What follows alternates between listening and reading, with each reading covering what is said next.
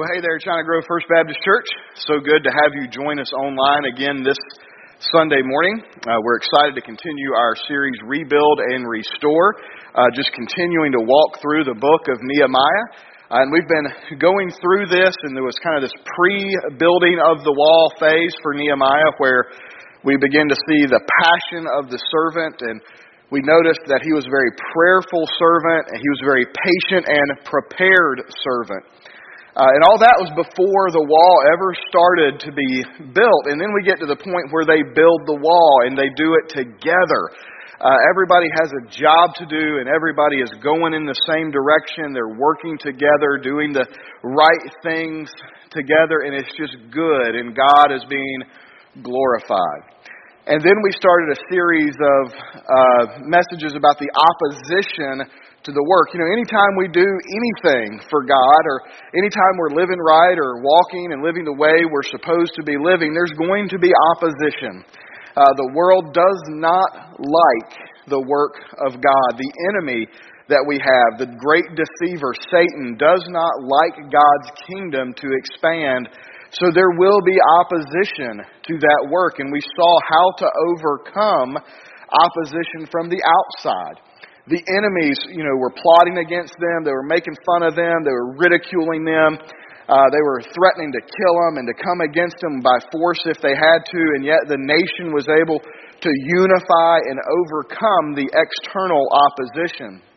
Last week we saw how we could overcome internal opposition. You know, the enemy will use division within the church, within the community, to stop the work of God. And so we looked at several steps last week on how we can overcome conflict, especially conflict among the church and among the community of faith. And today we'll continue to look at another form of opposition. Uh, but the great thing about it is the rebuilding project comes to an end at the end of chapter 6. So if you have your Bibles, I would invite you to turn to Nehemiah chapter 6. And we'll be walking through those verses today, answering the question how are we to respond to personal attacks? The enemies had tried to attack the people, they had tried to, uh, to attack them from the outside. Satan had tried to divide them on the inside, but now the work is almost complete. And so they begin to realize, Sanballat and Tobiah and Geshem, the Arab, begin to realize we've got to take down the leader. If we can take down the leader, we can stop the people. And so that's what they come up with. They're going to take out Nehemiah. They're going to take out the leader of the people. And they're going to do so by trying to kill him physically but they're also going to try to kill his character and ruin his reputation through personal attacks. So, how are we to respond when we are attacked personally? I bet everybody listening has been attacked personally at some point in their life. You've been, your character has been attacked, rumors have been spread about you, lies have been told about you. It's just one of these things in life that all of us have experienced. I'm a pastor. It happens. Okay? Anytime we begin to do things for God, the enemy sends people to attack what we are doing for God. And a lot of that comes in the form of smearing our names or, or spreading lies about us. All of us have experienced that. And the world would say, hey, fight back. They're telling a lie about you, you tell a lie about them. The world would say, just confront them face to face and, and fight, fight, fight, fight. But is that really a way that glorifies God? Now, I know that there are times we need to stand up for ourselves, and there's times we do need to fight for ourselves. But Nehemiah takes a different approach to the personal attacks that he faces. It's a very godly approach. It's a very holy and Christ like approach, and we can see how we can respond when people personally attack us. And here, here's the central truth that Nehemiah is holding on to throughout this passage. It's very simple, very profound. His strength is found in God so he can push forward with the work of God. Throughout everything he's going to experience in chapter 6, his strength is found in God so he can push forward with the work of God. And so let's take a look at what's uh, happening here and let's see how we can respond when we are faced with some of these same personal attacks. Nehemiah chapter 6, verses 1 through 4. Now, when Sanballat and Tobiah and Geshem the Arab and the rest of our enemies heard that I had built the wall and that there was no breach left in it, although up to this time I had not set up the doors in the gates. Now, first of all, let's just see this, because this is amazing. The wall's finished. I mean, that's just an amazing feat that a lot of us just kind of brush over when we read it, but the wall's finished. All that's left is to hang the doors and put up the gates, and, and Nehemiah has led these people, and under the leadership and the lordship of God Almighty, they've done something amazing. But the enemies are like, this is bad. We haven't been able to stop them with any of the tactics we've used so far, so we got to do something different. And again, they're going to take out the leader. They're going to try to take out the leader because they don't want those gates put up. They don't want the wall to be completely finished. So, verse 2 Sanballat and Geshem sent to me, saying, Come and let us meet together at uh, the plain of Ono. But they intended to do me harm. And I sent messengers to them, saying, I'm doing a great work, and I cannot come down. Why should the work stop while I leave it and come down to you? And they sent to me four times in this way, and I answered them in the same manner. The enemies of God just don't give up. They just won't stop. Now, they want to do him harm and they want to kill Nehemiah, but they disguise it in the form of a diplomatic meeting. They're like, well, if we can't beat them, join them.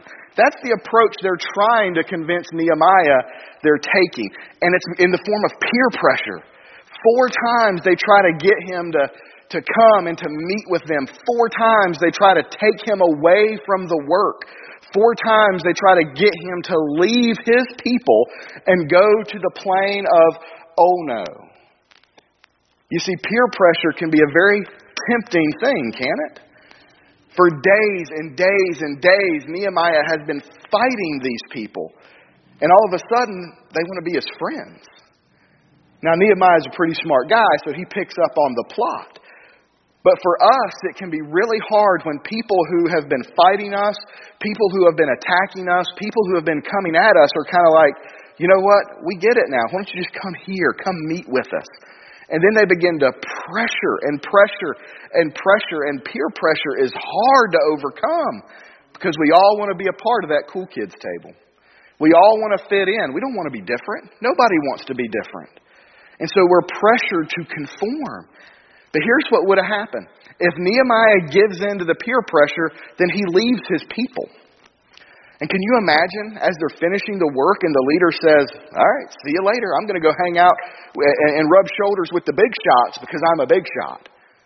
That wouldn't look good. It would hurt his credibility among his own people. But he would also have been killed. Because that's what they want to do. They want to draw him away and kill him. Listen, when people pressure us to do things that we know are not right, when they pressure us to pull away from living a holy life, when they pressure us to move away from the work that God has called us to do, there's danger if we don't say no. And so this first kind of personal attack is in the form of peer pressure, and Nehemiah says, oh no, to go into oh no. Now, I heard a bunch of preachers say that this week, and I said I wasn't going to make that joke, and here I just did it. So it's corny, and I know, but you just can laugh at it. But he does. He says, oh no, to go into oh no. He doesn't give in to peer pressure. Teenagers and college students, this is so important for you to understand because you are pressured. And if you're just starting college, you're leaving, you know, the small China Grove, maybe bubble of Christian faith, and you're going into these colleges where you're being pressured to abandon that faith. You're being pressured to leave the work that God has started in you. And you have to be strong enough to say, I won't abandon my God, no matter how much you pressure me. Being a part of the cool kids table, being able to go hang out with the big shots isn't worth sacrificing your faith. It's not worth sacrificing what you have been called to do. And I know it's hard. I get it. Saying no to your peers and your friends is not easy. But your strength comes from God to say no. And you push forward with the work. Now, you do so politely. Nehemiah was pretty polite in his response. He just said, Hey, no thanks, guys.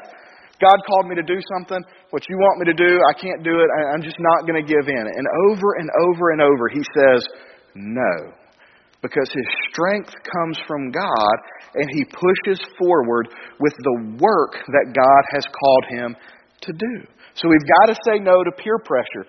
But that makes Sanballat and Tobiah and Geshem and all these enemies very angry because they, they're trying to take him away, they're trying to kill him. And so then they do something else. They start rumors. Who hasn't had a rumor spread about them, right? Here's what they say. In the same way, this is verse 5, in the same way, Sanballat, for the fifth time, so four times he said no to peer pressure, here comes the fifth one, for the fifth time sent his servant to me with an open letter in his hand. This is an open letter. Everybody can read it. It's not private.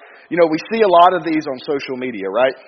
Uh, it seems like every time I turn around, there's been an open letter written to this guy or an open letter written to this guy, and it's on Facebook and it's on Twitter. 99% of the time, it's character assassination of a person. It is talking bad. It's never, open letters are very rarely helpful. I mean, occasionally you'll see one, but, uh, you know, usually we're trying to get attention. They're trying to, you know, stir up trouble. They're trying to ruin Nehemiah's reputation. So they send an open letter. Everybody can see it. And here's what it says, verse 6. It is reported among the nations, and Geshem also says it, that you and the Jews intend to rebel. That is why you are building the wall. And according to these reports, you wish to become king. Verse 7. And you have also set up prophets to proclaim concerning you in Jerusalem, there's a king in Judah. And now the king, talking about Artaxerxes here, will hear these reports. So now come and let us take counsel together. So, in an effort to get Nehemiah to come take counsel with them so they can kill him, they kill his character. They spread false accusations in the form of, I heard somebody say. And Geshem heard it too, and he says it's true, but we don't really know where Geshem heard it from. We heard somebody say something. Now, this really isn't a part of this message, and there's a lot of verses we can talk to, especially there's a Ten Commandment that says don't make false accusations about somebody. This is not how Christians should behave. Uh, and I'm just going to throw this in here because it's, it's in the text. Christians should not behave this way and attack each other's character especially with the saying, I heard somebody say. This is how gossip and this is how rumor starts, and it's devastating to communities. Well, I heard this person say this, that, and they heard it from this person, and this person said this. Now, first of all, by the time you go through that many people, you ain't anywhere close to the truth, if it was ever true to begin with. It is a detrimental part of community to spread rumors anonymously. Because everybody just assumes you make it up anyway. And that's what they're doing. They're making up false accusations, and it's dangerous. If the king gets hold of this, and if the king believes it, he's going to kill him. He's going to march his army into this city, destroy the walls, and kill Nehemiah. Luckily, Nehemiah and the king are pretty tight. And I don't think Nehemiah, I don't think the king would believe it even if he heard it. Because Nehemiah's got that really close connection with the king because he was the king's cupbearer.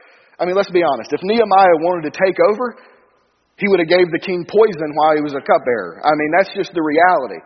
But it doesn't hurt the fact that the people of Israel see this. The surrounding villages, the surrounding nations are able to read this open letter, and it is a character assassination against him. They're trying to discourage him and discredit him so he'll stop doing the work. I get it. When, we, when people spread rumors about us, we get angry. And we want to fight back and we want to go after them and start spreading rumors about them. It's natural to do that. That's not what Nehemiah does. Look, look at his response to this. Again, very politely in verse, um, in verse 8. Then I sent to him saying, No such things as you say, have been done, for you are inventing them out of your mind. He's making them up. He's like, listen, I know that you're obsessed with me, and I know that you think about me all the time, but you just, you dreamed this. I'm not trying to rebel. My people aren't trying to rebel. We're, I'm not trying to be king. I've never wanted to be king. I'm just a, I'm just a guy. Remember, Nehemiah is just a guy who had a passion for God and a passion for people, and his passion and his purpose aligned with God's passion and God's purpose. He's just an ordinary dude who God called to do an extraordinary thing. He doesn't want to be king. He doesn't want to rebel. The people don't want to rebel, and he says, You're crazy. Listen, to overcome rumors, sometimes we just have to endure the rumors. We deny them and we move on. We deny them and we move on. That is how we are to endure the rumors that are spread against us. Verse 9 For they wanted to frighten us, thinking that their hands will drop from the work and it will not be done. See, personal attacks are meant to scare us away. And that's what the hope is, is like, oh, the people are going to be afraid that the king's going to march his army in here, so they're going to stop. But they don't stop the work because Nehemiah denies the rumors and he prays. We've seen it over and over and over again. Nehemiah is a man of prayer. Here's what he prays But now, God, strengthen my hands. Help me to endure these rumors. Help me to push forward. He prays for strength because he knows his strength comes from God. And he needs that strength to push forward with the work. You know, Matthew 5, verse 11 and 12 says this Blessed are you when others revel you, persecute you, and utter all kinds of evil against you falsely on my account. Rejoice and be glad, for your reward is great in heaven. Christians, they hated Jesus. They made fun of Jesus. They attacked Jesus' character. They attacked him spiritually. And he stood strong for you and me. And because of what he did and the example he set, he says when you experience the same kind of persecution, because they hated me, they're going to hate you. When the enemy attacks you, you need to understand you can rejoice, for your reward is great in heaven. We don't serve people, we serve God. We don't need to worry about what they're saying about us. We need to worry about what God thinks about us. And that's how we endure rumors. A young pastor named Timothy is the young leader of a church, a young man. Paul writes this letter of this word of encouragement to him in 2 Timothy 2 1. My child, be strengthened by the grace that is in Christ Jesus. Be strengthened by the grace that is in Christ Jesus. Endure the rumors because your strength comes from God. And just like Timothy and Nehemiah and even Jesus, we push forward. And then Acts 4:29 and now, Lord, look upon their threats and grant your servants to continue to speak your word with boldness. We can't back down. It doesn't matter what the world says about us. We have to push forward because we have a gospel message. We have good news that the whole world needs to hear. We have a message that says you are separated from God by your sins. Everybody, myself, you, we have all failed to follow God's law. I've been following Jesus for many, many, many years, since I was 17 years old, so I guess 27, 30, 20 years, okay? I've, I've sinned in those 20 years. But God's grace through faith in Jesus Christ has forgiven me.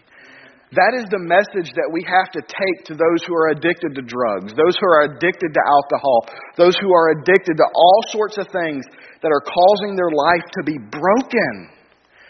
That we have a Savior who will restore us, and His name is Jesus Christ. And He hung on a cross 2,000 years ago, and He said, Forgive them, they do not know what they do. It's an amazing gospel message. And it doesn't matter if they attack us, we push forward. James tells the Christians that he's writing to to push forward and take joy in the trials that they are experiencing. The church in Philippi is told to have strength and courage and, uni- and be unified as they advance the gospel, again, having joy in the trials that they are experiencing. Through Christ and His work on the cross, we can be saved and we can push forward, enduring what the world says about us. But there's a third thing. Sanballat, Geshem, they were unsuccessful. So then they went to a guy that Nehemiah could trust, and they bought him off. I don't know if he was Nehemiah's close friend, but Nehemiah is going to go to this guy's house. So we know Nehemiah knows him, and Nehemiah has some kind of trust in him, and we know he's a prophet. So here's what happens. Look in verse 10. Now, when I went into the house of Shemaiah and the son of uh, Delai, Delai, son of Mehetabel, who was confined to his home, he said, Let us meet together in the house of God within the temple. See, he's coming to him under this shadow of, hey, we need to meet together, and we need to do so in the temple. And he says, let us close the doors of the temple, for they're coming to kill you. So uh, Shemaiah comes to Nehemiah and says, or Nehemiah goes to him, and this prophet says, Look, they're going to kill you. I want to protect you, I want to help you. So let's go into the temple and let's lock the doors. Verse 11 But I said, Should such a man as I run away? And what man such as I could go into the temple and live? I will not go in. The point of this was to scare Nehemiah. Well, all of it's been to scare him. But now he's got a friend, maybe, a prophet, a guy that Nehemiah trusts, says, Hey, you need to be afraid. They're coming to kill you. And I love what Nehemiah says Should such a man as I run away? You see, if Nehemiah goes into the temple, he's going to die anyway. Because there's this uh, law in Numbers 18:7 that basically says that if you're not a priest, then you can't go past a certain point, uh, past the altar of burnt offering. And if you go past the altar of the burnt offering, you sin and you die. So Nehemiah basically stands up and he says, Should I be more afraid of these men or should I be more afraid of God? Should I violate God's law in Numbers 18:7 to save my own life? And he looks at this prophet and he says, I can't do it. I fear God more than I fear man. We all have to come to a point in our life as Christians where we say, I fear God more than I fear men. I care more about what God thinks about me than what those people think about me. And I know it's hard. It's hard to say, listen, that's not right. I'm not going to let my friends, I'm not going to let you influence me to do something I know is wrong just because you want me to. God's law is very clear. So I'm going to follow God and trust in God. And so he says, no. I'm not going to be afraid of them. I'm going to be afraid of God, and I'm going to follow God. As we're attacked, don't be afraid. They can't hurt you. They can't hurt you. I was reminded as I was studying this of three guys named Shadrach, Meshach, and Abednego, right? Now, these were guys who experienced the exile firsthand. They were in Babylon under the reign of Nebuchadnezzar. And Nebuchadnezzar said, You're going to worship my statue. You're going to worship me. You're going to bow down to me, or I'm going to throw you into the fiery furnace. Shadrach, Meshach, and Abednego said, No, we don't care about what man thinks. We care about what God thinks. I want to read this to you in Daniel 3, verses 16 through 18. Shadrach, Meshach, and Abednego answered and said to the king, O Nebuchadnezzar, we have no need to answer you in this matter. For this be so, our God, whom we serve, is able to deliver us from the burning fiery furnace. Listen, God's able to deliver you from those personal attacks. God's able to, to deliver you from the rumors. He's able to deliver you from the hands of your enemy if He wants to. And he and these Shadrach, Meshach, and Abednego says, Look, God can deliver us from this fiery furnace if He wants to. We're not afraid of it. We're, we're not afraid of the furnace. We're not afraid of you. We're gonna, we will not sacrifice our faith and our beliefs and compromise what God has called us to stand firm on. But then Shadrach, Meshach, and Abednego add this. He goes, And he will deliver us out of your hand. But, verse 18, if not, be it known to you, O God, that we will not serve your gods or worship the golden image that you have set up. So basically, they say, if God chooses to take us to heaven, if God chooses not to take us out of this fiery furnace, we're still going to choose God because we will go be with the Lord. Boy, that's faith. And that's courage and that's boldness to say, I will follow God and not man. Christians, brothers and sisters, we're here not to please each other. We're not here to please men. We're here to please God. And we should live a life worthy of that calling, as Paul writes in Ephesians chapter 4. We should live a life worthy of that calling which we have been called to. So, if we want to overcome these personal attacks or this personal opposition, we say no to peer pressure. We endure the rumors. We don't run away. We're not afraid. But then we have to be discerning. And you see this throughout the whole text. Nehemiah has been given a brain, God gave it to him. And he's smart enough to recognize the plots against him. So we have to be discerning. Look how he responds in verse 12. And I understood and saw that God had not sent him, but he pronounced the prophecy against me because Tobiah and Sanballat had hired him. This prophet was a hired hitman against Nehemiah. And he was able to discern that. Why? Because they, the prophet asked him to violate God's law. Why would a prophet ask somebody to violate God's law if it wasn't a setup? See, he's using his brain. Here's the thing I don't expect you to believe everything I say just because I'm an ordained pastor and I've been to seminary. I want you to study it for yourself. Know the Word of God so you can test the messenger. Nehemiah was familiar enough with God's Word that he could recognize a false prophet or a false teacher.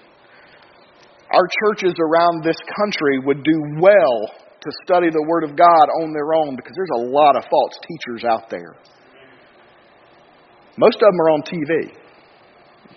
And, if, and when we don't know the Word of God ourselves, we can fall for their schemes, for their clever words, because some of them are just snake oil salesmen. So it's important that all of us know God's Word and test the message that you hear week in and week out. And listen, if I ever say something that you don't understand, ask me. So it's important for you to know God's Word. Test the message you hear based on God's word. But again, in verse 14, remember Tobiah and Sanballat, oh my God, according to these things that they did.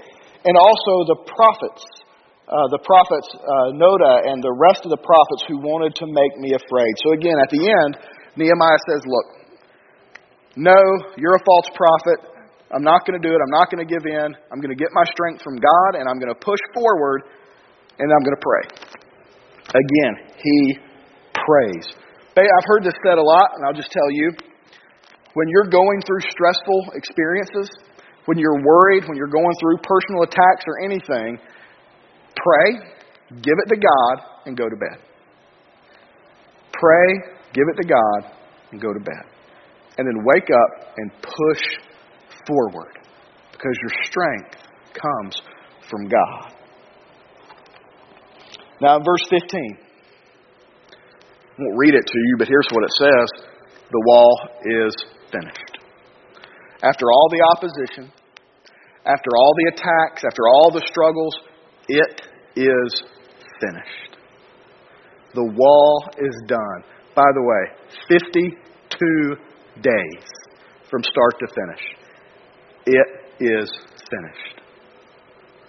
When I read those words, I'm reminded of another event that happened when Jesus hangs on the cross and in his last breaths utters the words, It is finished.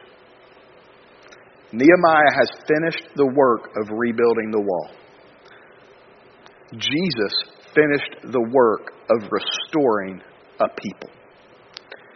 Because it is through the work of Jesus Christ on that cross that we can be restored to our broken relationship between us and God. Through God's grace, we put our faith alone in Him. And you can be restored today.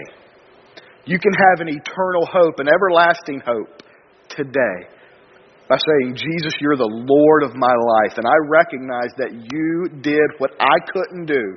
You took my place on that cross, you took my punishment for my sins.